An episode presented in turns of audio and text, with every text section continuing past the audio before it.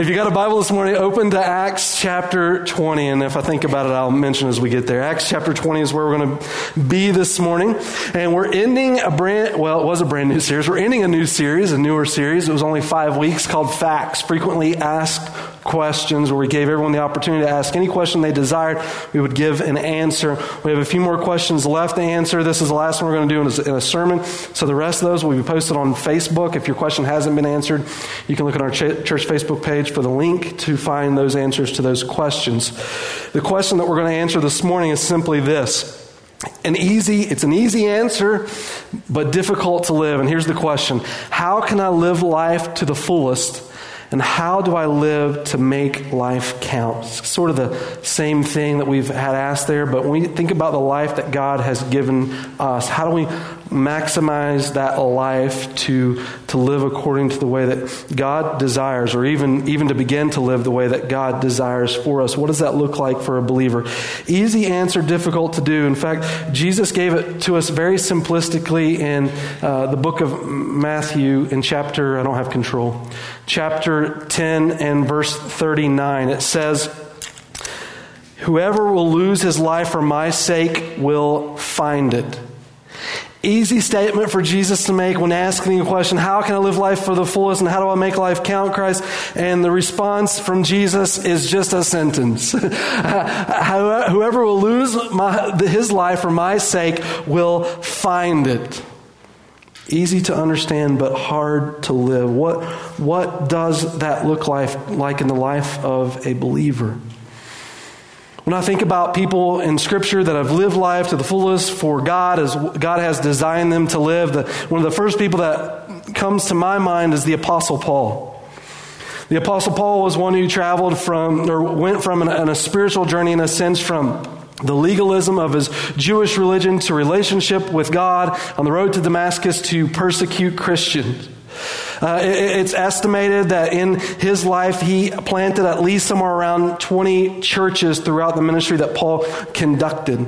He went on four missionary journeys. Three of those journeys are recorded in the book of Acts and, and all that Paul had accomplished for the Lord. One of the churches that Paul established on his missionary journeys was, was the church of Ephesus. In fact, it says in Acts chapter 19 and verse 9, he took the disciples, this is talking about Paul, he took the disciples with him and had discussions daily in the lecture hall of Tyrannus. This is in the city of Ephesus where they're doing this lecture. This went on for two years. Paul spent a, a, large majority of his church planting efforts in the city of Ephesus. In fact, uh, in chapter 20 and verse 31, Paul says that he spent three years here pleading with the believers in pursuit of their relationship with Christ. He says, in even to the point of tears, Paul did this. And so when Paul, when you talk about someone who lives his life fullest for the Lord, the Apostle Paul is a wonderful example. But if you were to ask me what church modeled this well in, in the New Testament, I would, I would point to the church that took place place in the city of Ephesus.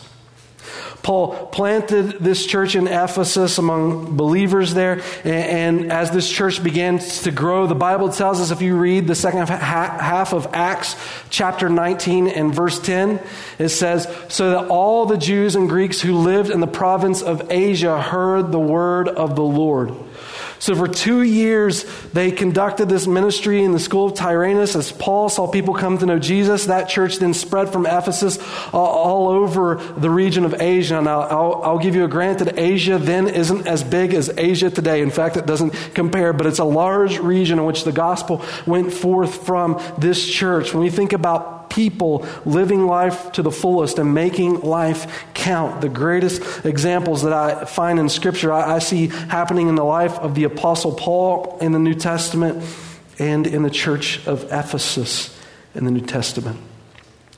So we ask the question, how do we live life to the fullest? We see that a, a, a few people in these instances did this in the church of Ephesus and the uh, Apostle Paul. Jesus makes a statement whoever will lose his life for my sake will gain Those are all wonderful illustrations and points for us to draw from Scripture, but, but when it comes down to the nuts and bolts, it doesn't give much detail on how that looks. The wonderful blessing for us is Acts chapter 20 does. It's in Acts chapter 20 that Paul is concluding his third missionary journey. He's on his way back to Jerusalem. He finished up in chapter 19 visiting some cities into chapter 20. And in chapter uh, 20 and verse 24, we're actually going to pick up in verse 18. Paul, Paul begins to uh, go to an area of Macedonia to visit uh, the Ephesian elders or the Ephesian leaders. On his way back to Jerusalem, he decides that he, he doesn't want to go back up to Ephesus because it's going to take too much time for that journey, but he wants to see the leadership of that church one more time. And so he asks them to come down and, and visit him before he heads to Jerusalem.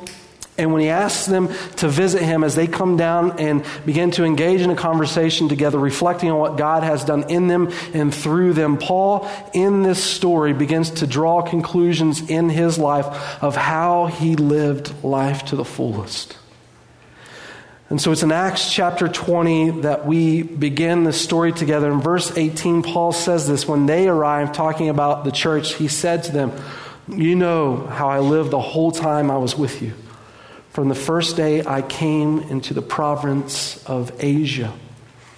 And Paul, beginning in verse 18, sets up the statement of, you know how I lived. Let's, let's just rehash it one more time, just to reflect of the goodness of God and what he was doing in us and through us as we were surrendering our life to him, living life to the fullest. And I'll tell you this morning, I'm going to draw some principles from this portion of scripture. If, if in your own time you would like to go back over this passage of scripture, beginning in verse 18 and on, it, it's a good place to look at the, how the apostle Paul lived his life throughout the rest of chapter 20 as he describes it that, that the church and, and Paul were able to be used of the Lord to make such a tremendous impact that all of Asia hears the gospel. The first thing that Paul says to us in this passage is this that we define our purpose through the one who gives life its purpose.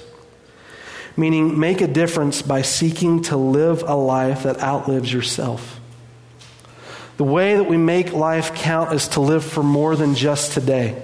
We seek to live life in a way that outlives itself. And we find the purpose and significance of life that is lived outside of itself through the one who holds life in his hand, the one who is eternal, God who created you.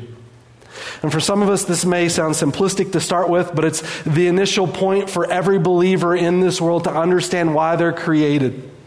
It all begins with your relationship with God. And when you read in Scripture, Jesus is not only called Savior, but He's also called Lord, meaning there comes a place in your life where in saving you, you get the relationship with Christ, and in calling Him Lord, you continue to experience that relationship in Christ. It's not based on what you do, it's based on what He's done and you coming to Him. And so Paul says this in verse 24 However, I considered my life worth nothing to me. My only aim is to finish the race and complete the task the Lord Jesus has given me the task of testifying to the good news of God's grace. Paul's life, con- contrary to walking with Jesus, was one of religion and Judaism. I-, I don't know about you, but I found in my relationship with God, the place that my relationship with God really got healthy is when I gave up me. I came to a place in my walk with the Lord where I realized living life for me wasn't a place of joy, it wasn't a place of happiness, it was a place of purposeless, really, um, purposeless living. And one day I, I, I just wake up and I begin to realize, you know, I have to be created for so much more than this more than just self made pleasure that temporarily satisfies my life, but is sim- simply fleeting in itself. It's like chasing a ghost. I, I, never find that contentment in who I am and what I'm doing. There's got to be a greater purpose than this. And Paul got to the place in his life where he recognized the same thing. To live a life that makes a difference, you've got to live a life that outlives yourself, and the place that's discovered is the one who created life itself, the one who is eternal, and that is God. I considered my life worth nothing to me. The things that I had valued, the importance that I placed on myself, the, the, the way that I thought life should go, I, I gave up on that and I let God define it for me. And finally, he said, Then my only aim is to finish the race that God has called me to in this world. You know, when you think about people in this world that make a difference, the people in the world that make a difference are not people that know a lot of things. In fact, in Don't Waste Your Life, John Piper's book, he said this They happen to, to know but a few things. They are great and they are willing to live for them and die for them. Meaning, the people that make a difference aren't people that know a lot of things. They're people that happen to know few things that are great. And in knowing those few things, they're willing to live and to die for them. People that make a difference, he went on to say, are not people that have mastered many things, but have been mastered by few things that are great. Meaning, when you talk about following Christ in this world, the reason I say it's easy is because Jesus made it simplistic and understanding for us.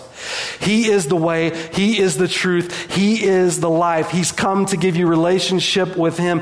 In Him, you find purpose. In Him, He is life. In Him, He gives the way. It's easy to understand. Christ laid it out plainly. But it's difficult for us to live as people. Our desire is to be mastered or be uh, master many things, but those who accomplish things in this world are mastered by few things that are great. To live life to the fullest, it's required of us as people to allow life to be defined through the one who created life and its purpose. And Paul discovers that. The second thing that Paul stands for when living life to the fullest is this he says, For I have not hesitated to proclaim to you the whole will of God. In some translations, it says this I did not shrink from declaring to you the entire truth. Paul is willing to take a stand for truth. Not only does he allow his life to be mastered by something that's great, but he shares the greatness of that God in this world. He doesn't shrink away. You, you think of the church of Ephesus and Paul traveling to preach the gospel to them. If, if in those moments he had opportunity to boldly proclaim, yet he refused where, where Ephesus would be.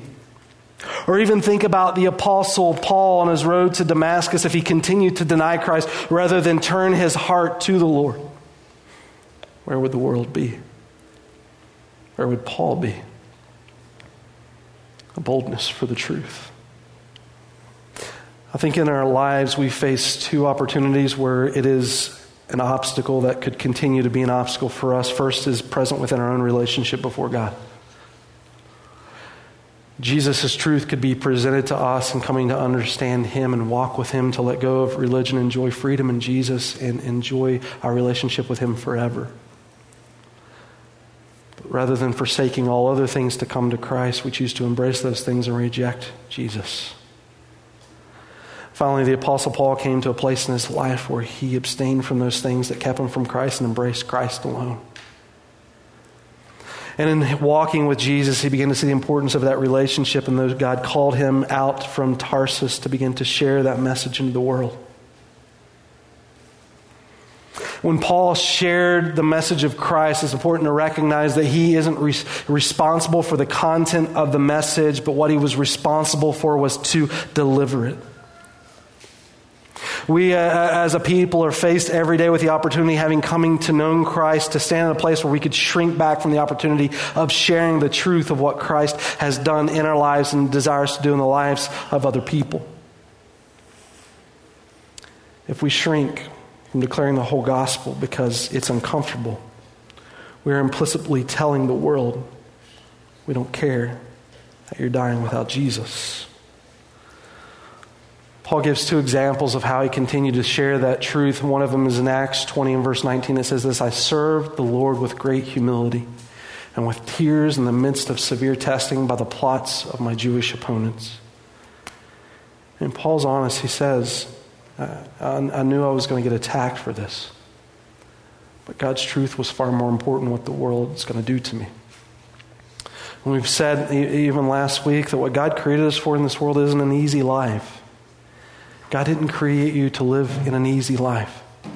God created you to live in a holy life apart from Him, to stand for His truth. Now, the Bible tells us in walking in the holiness of God, we have joy through Christ in relationship to Him. But life isn't about easiness, it's about walking with Jesus in all things. And Paul says in this passage that with great humility and with tears, he saw the importance of sharing the truth that just as he had been set free, so he might find that others would be set free for Christ. We talk about this word humility. It's an interesting phrase in Scripture. This word of humility that Paul exercised in this passage of Scripture is one that is degrading.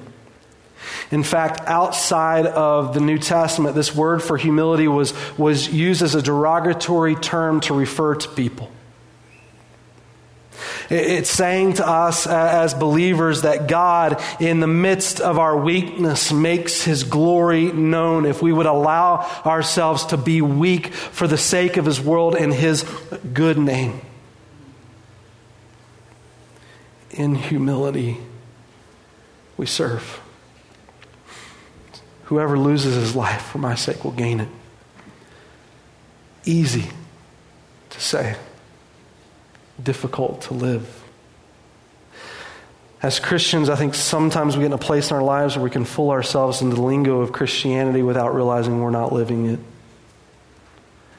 And we know all the words. I mean, if I, if I say to you Matthew 28, 19, and 20, do you know what that passage says? Or if you don't, if I begin to quote it, go into the world and preach the what? Gospel. Baptizing in the name of the Father and Son and Holy Spirit, we can recite it with our lips, but deny it by our life. Paul's saying that these aren't just words that I lived in my life, they are an attitude I carried in my actions. That I understood the importance of the life of the believer, that however this world wants to define me, it does not matter. What matters is how Jesus defines me, how Jesus sees me. Someone asked me once, what, what, what do you do in this world when, when you know people are going to be opposed by what you say? Even in church on Sunday and you stand behind a pulpit and you're about to share something that might be counterculture to our society today. What do you say when you know people's ears may not listen to it? Well, one, one I would say this I don't want to intentionally and purposely uh, offend anyone, or unnecessarily, excuse me. I, I, I don't want to unnecessarily offend anyone. But more important than that, I, I want to be faithful to Jesus. The, the Bible says, let your tongue be seasoned with grace as salt, to speak the truth in love. And sometimes as believers, I, I think we get so irritated because we know what the truth is, and so in order to help the world see that, we, we bash them with our tongue rather than serve them with it. The truth is offensive enough without me adding an offense on top of it. Because we like to live as our own gods rather than making God who He is, which is Lord. And my own heart does that. And if you come to me just lashing with a tongue, my willingness to surrender to Jesus and that it won't be as great as if you just simply come as a servant in humility wanting to serve. Because you know what that says? I have your best interest in mind. And I love you so much that even sharing this, this is painful for me because I know it creates tension between us, but more than anything, I want to please Jesus. Paul shares the truth.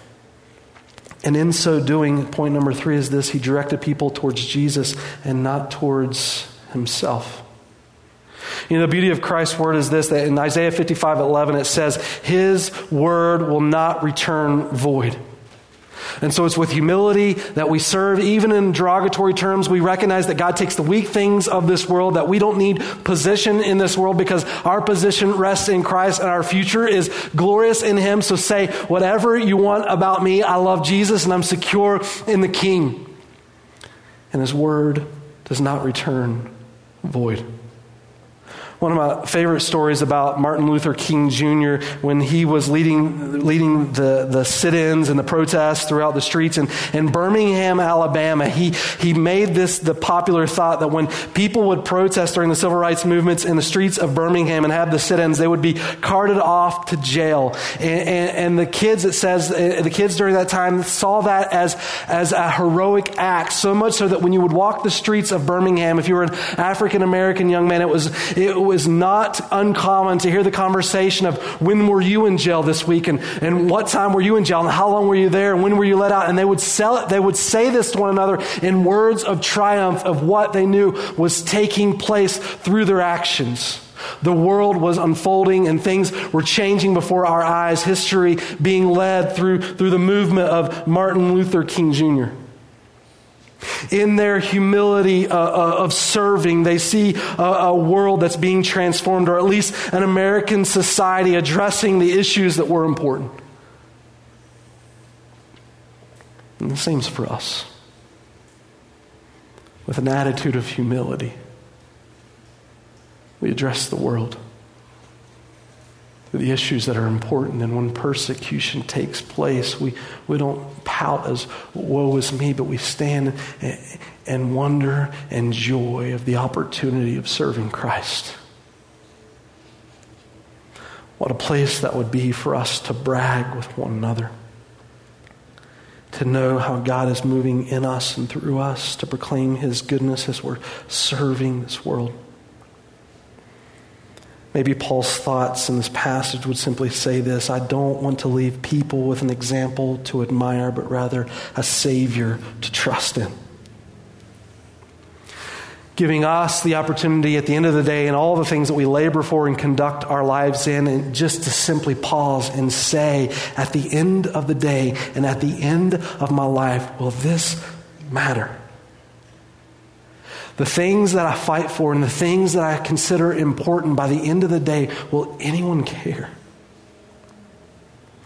Paul continues to go on the story and he says this. I'm going to go back to the previous verse. He, he, he finished strong in order to make a life count, to live it to the fullest, it's important for us to make an impact by finishing strong. He says, however, I consider my life worth nothing to me. My only aim is to finish the race and complete the task the Lord Jesus has given me the task of testifying to the good news of God's grace. Truth is, to live life to the fullest becomes difficult for us in our lives because we walk with a divided heart rather than a pure heart. I want to be faithful to Jesus, but I want her. I want to stand with Jesus, but I really need their approval. I want what Jesus says, but I would also rather do that. God has different seasons in our lives that He calls us to in faithfulness to finish strong. Meaning, if the Lord has led you to college, finish strong. If, if God has led you into motherhood, finish strong in raising your kids. If God has called you to be a husband and father, live in His will and finish strong. As you find yourself reaching retirement age, don't check out in your 50s and retire early. I, I, I, should say this that when we talk about retirement, we, we may retire from work physically, but you never retire from serving the Lord spiritually. In fact, the Bible tells us wisdom's beauty, right? The more you get, the, the longer you live life walking with the Lord, the wiser you become. In fact, Paul, Paul encouraged the early churches and the older gentlemen, he, he told them to speak to the younger gentlemen, to teach the younger gentlemen. The same is true with, with the older women in the church, to offer wisdom in the lives of younger people for this world.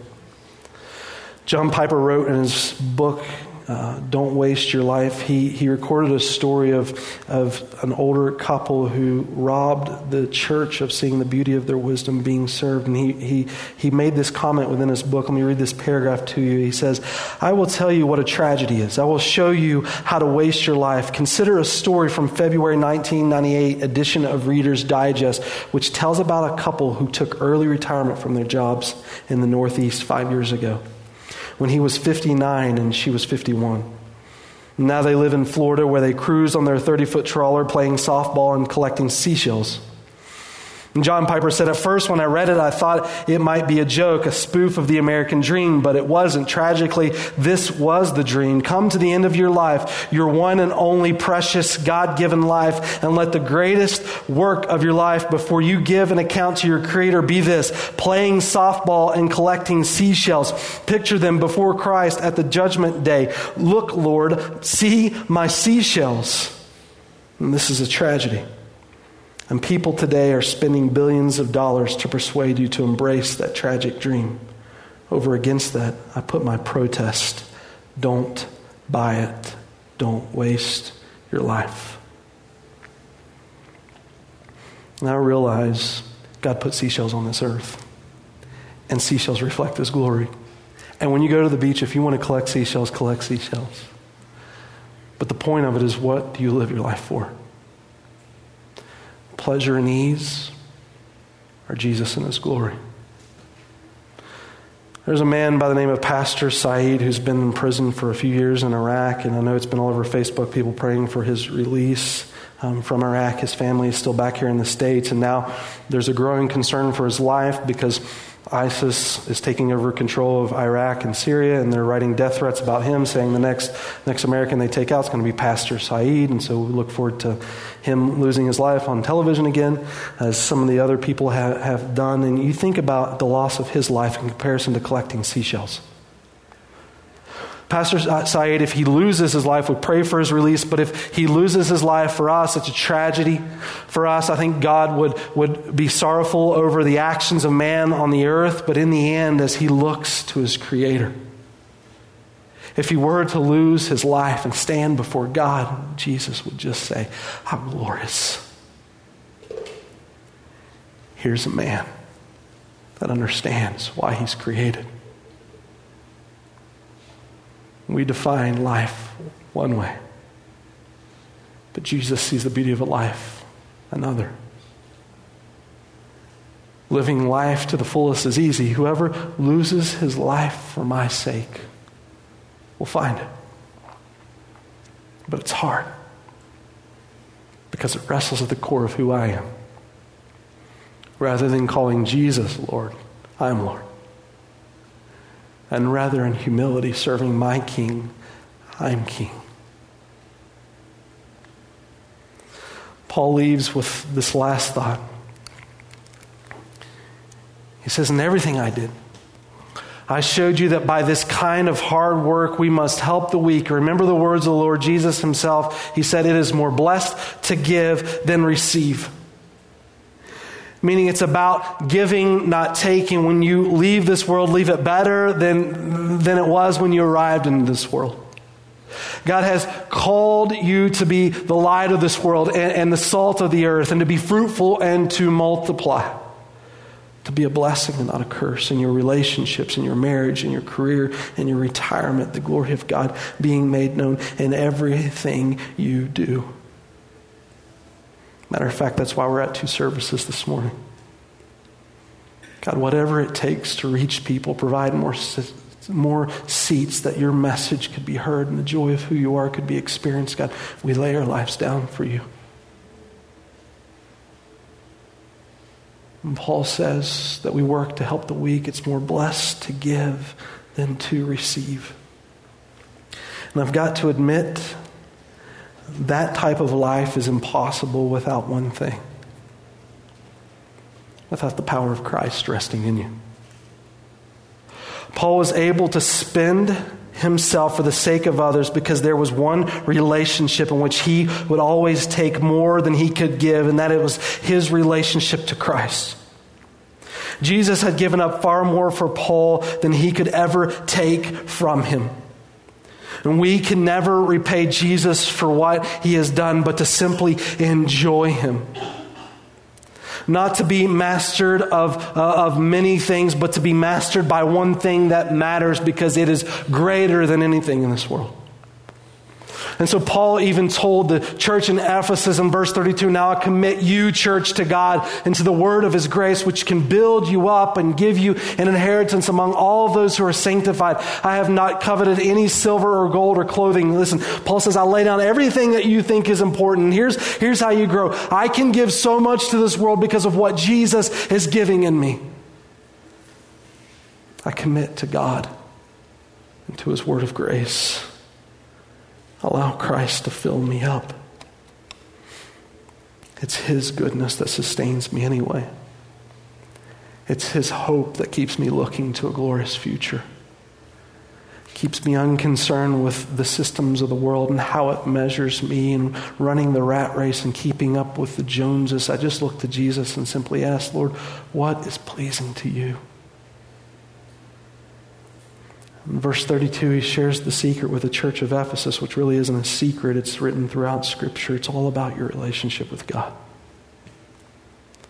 You're not earning his favor. He's extending his grace to you to invite you in that he may strengthen you for what he's called you to in this world. Because it may not be an easy life, but it's a life that God has called you for his glory. In Acts chapter 20 and verse 36, I love the end of this portion of Scripture. Because it says to me as a church, when we live with a priority of, of desiring to make the most of the life God's given us, when we do that together, when we get in the trenches together, God does a beautiful thing.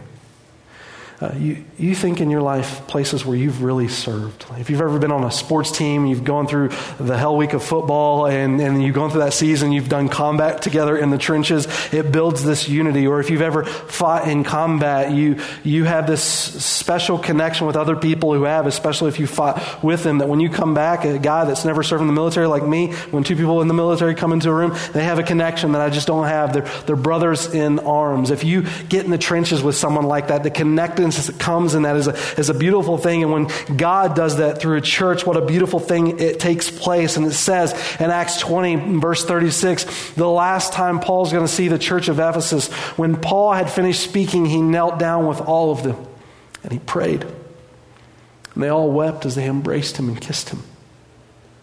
And what grieved them most was his statement that they would never see his face again. And then they accompanied him to the ship. Serving the Lord. God calls us many places. But what a joy it is when we do it in unity for His glory and goodness.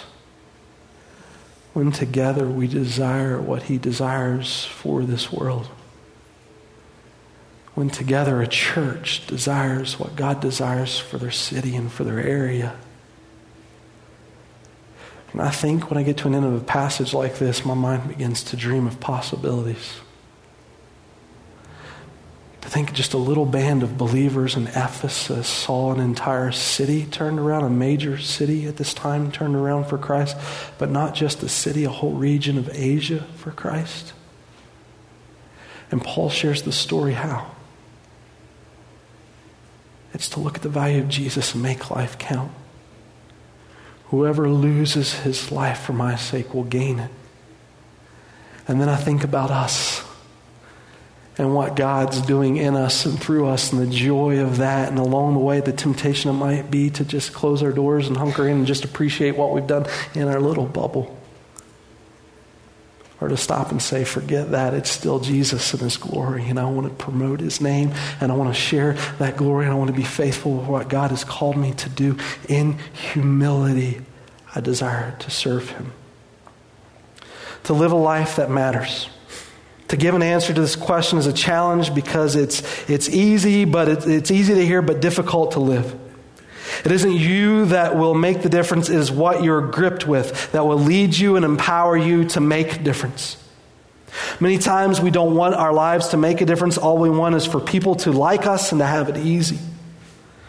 To those who want to make a difference, comes a point that we need to put down seashells.